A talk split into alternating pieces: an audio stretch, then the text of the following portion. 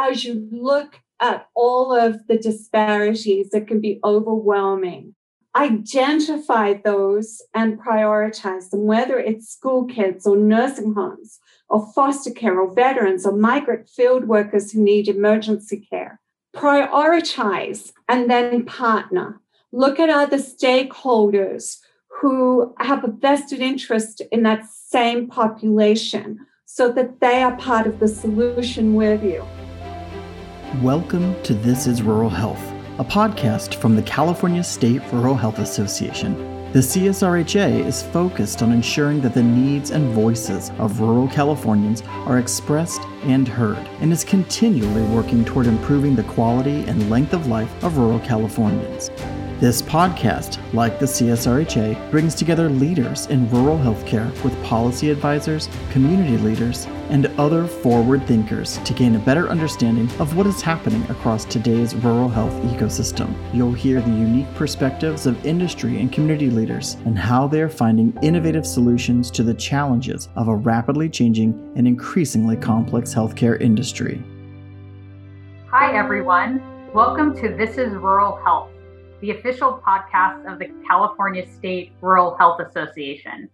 I'm Michelle Schneider, Secretary of the California State Rural Health Association, your host for today's episode, along with Dr. Heather Hawkins, our board president and a dentist.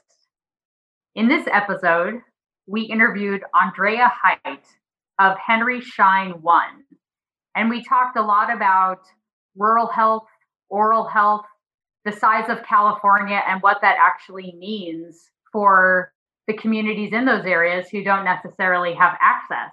There are many things in California and oral health that we have to deal with, including creating systems, dealing with electronic technology, and billing. And how does that all go together? So as we come out of the pandemic and people start having trust to visit their doctors and their dentists again, we want to make sure that there is data and that people trust their experiences visiting their doctors and dentists, and that communities and hospitals and dentists can work together to make sure that everyone has the access and health care that they deserve. Today, we're speaking with Andrea Heidt with Henry Schein One. Andrea, why don't you tell us a little bit about what you do and what your company does? Thanks, Michelle. I am really delighted to join you this evening because talking about rural health disparities in oral health and what we can do to improve outcomes is actually very close to my heart. I'm an area sales manager for Henry Schein One Practice Solutions. I work purely with institutional public health, rural health, community health on software and technology solutions. And I've spent over 35 years working in public health and sit on several boards. So it really is a delight to be here. Thank you. So as a dental public oral health expert in the field, what oral health disparities do you see most prevalent in California, and has this shifted since the pandemic?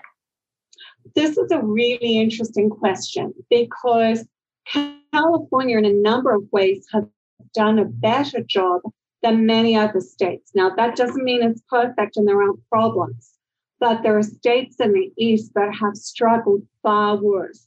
However, when we look at the West, such as California and other Western states, there are some specific challenges that are based on the size of the states, distances, and so on.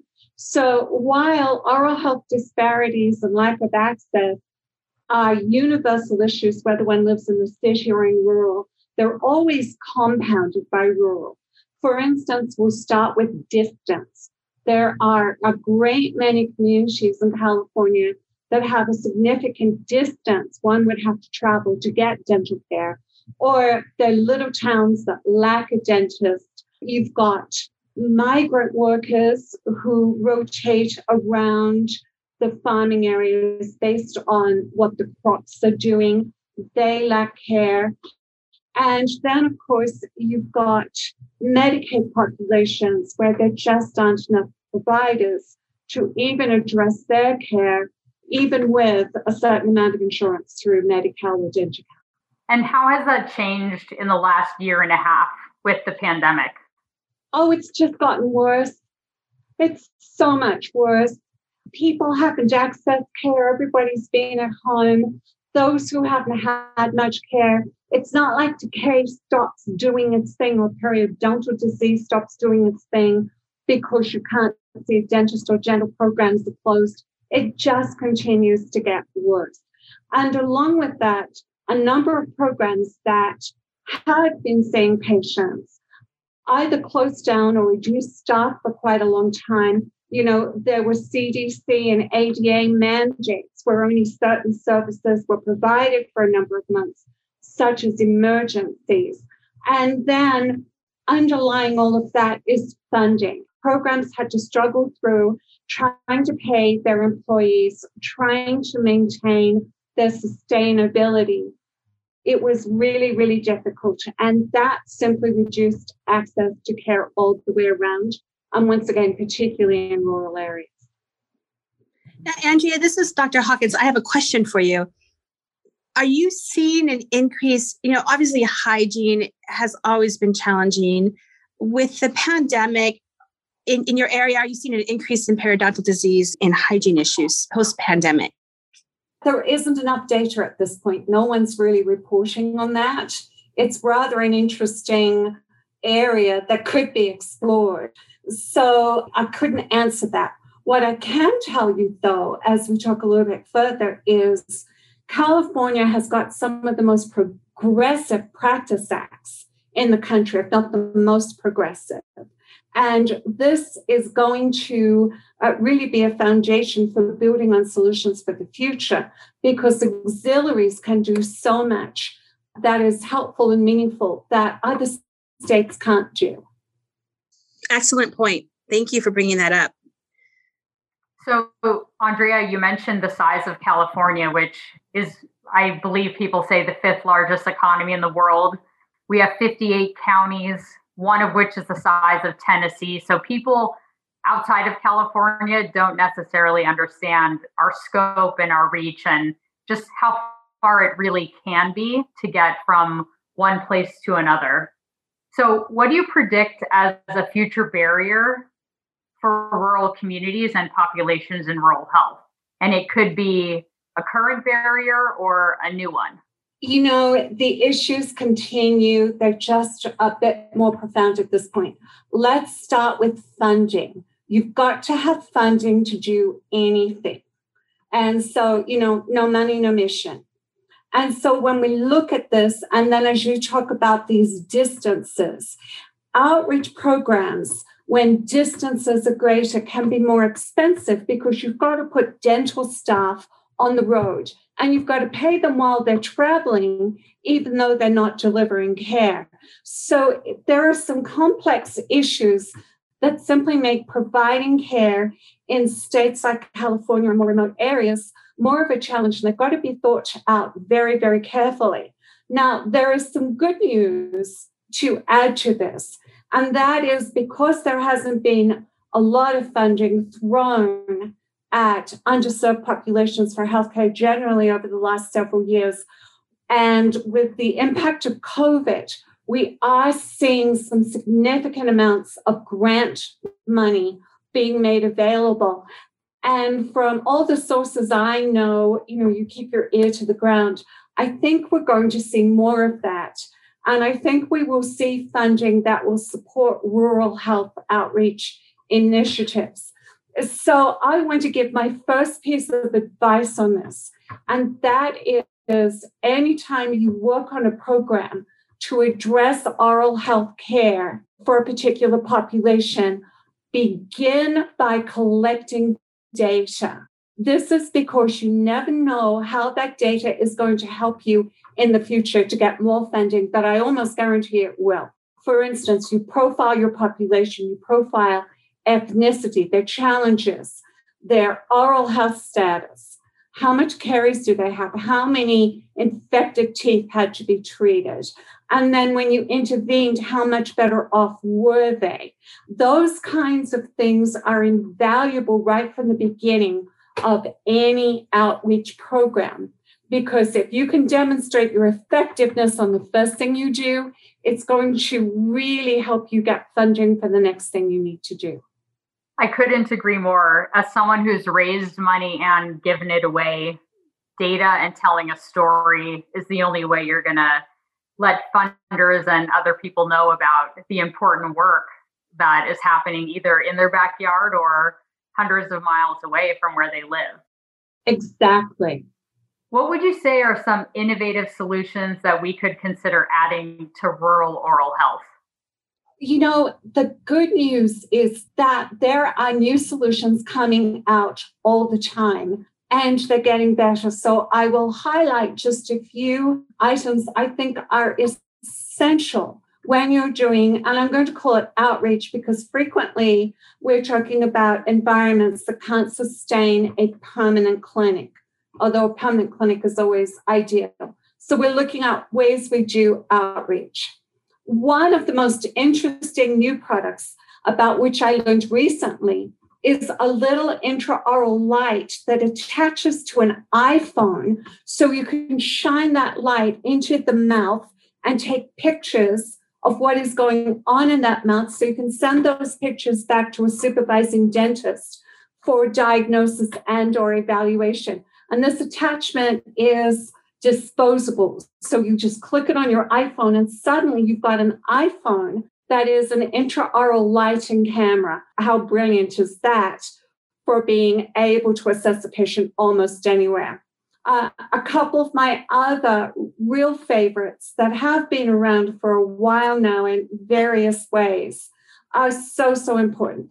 The first one is, I thoroughly believe in silver diamine fluoride, because that stops decay with a couple of doses in its tracks. And although it turns the decayed area black, it can be so appropriate for children. For instance, with deciduous teeth, you don't need anesthetic. You just scoop it out, apply it, wait a month or two, apply it again, and you can stop the decay.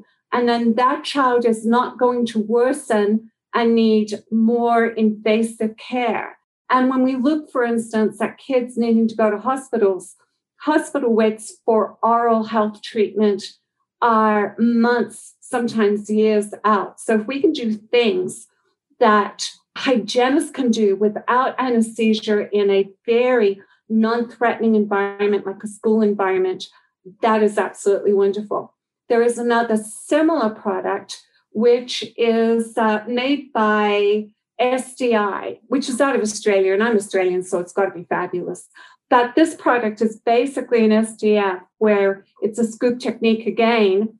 It stops the caries, but then you can put a plain white covering over it so it's not that black look. And once again, you can look at using this on kids, or for instance, outreach to nursing homes where you've got elderly patients or disabled patients, including mentally and physically disabled patients, where you can do an intervention that is very, very comfortable, stops the decay, and it can be done in their own environment, which can be very, very valuable for people who are compromised in a variety of different ways. They're like my top three favorite things, along with good old fluoride varnish. You know, fluoride varnish belongs on everybody who has got teeth. And those are really simple, straightforward interventions.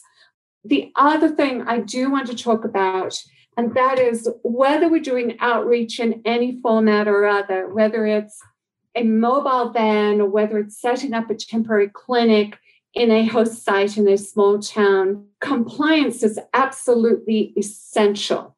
We want to make sure that we've created an environment that adheres to all the same infection control standards when we get in a normal clinic, and that our documentation, our record taking is everything it needs to be. So I do recommend having a dental software that can load on, say, a laptop or even be accessed on an iPhone where patient care can be documented, x-rays can be saved, information can be shared in a secure way so that you've got all the records you need for continuity of care. You've got a way to evaluate quality of care. And, you know, those kinds of systems allow also, if patients move to other places, to be able to let those records follow them. So there is a history of care that is maintained. That, to me, is one of the most important things, along with the fact that if you see any Medicaid patients at all, you need to be able to bill electronically. Once again, every penny you can get in revenue to support what you're doing really, really counts. That is some excellent information. Everything from creating systems to making things electronic and billing, which is a huge part of all of our lives. If you had to wrap up with one more quick tip, what would you like to share with everyone regarding oral health and rural health? I'm going to combine it. My first thing is, as you look at all of the disparities that can be overwhelming, identify those and prioritize them, whether it's school kids or nursing homes or foster care or veterans or migrant field workers who need emergency care. Prioritize and then partner. Look at other stakeholders who have a vested interest in that same population so that they are part of the solution with you. And then implement that one thing really, really well. And don't worry about all the other populations and things you can't do yet. By doing one thing well with partners, you will create a replicatable, sustainable model, which once again can be used for applying for funding for the next layer of things you want to do. Thank you. That was wonderful, wonderful advice. Thank you. Sometimes I'm coherent.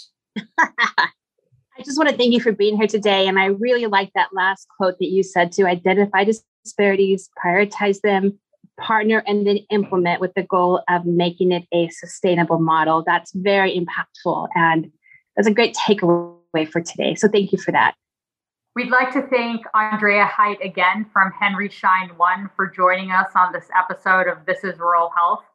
It was so wonderful speaking with you, Andrea, and talking about rural health disparities, and not just disparities, but the solutions we can all bring together to help improve the lives and health and access of people who live and work in rural communities. Thank you. It was my pleasure again. This is Rural Health is the official podcast of the California State Rural Health Association and is made possible by the generosity of our members.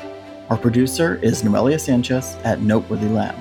To learn more about the CSRHA or to become a member, visit us at csrha.org.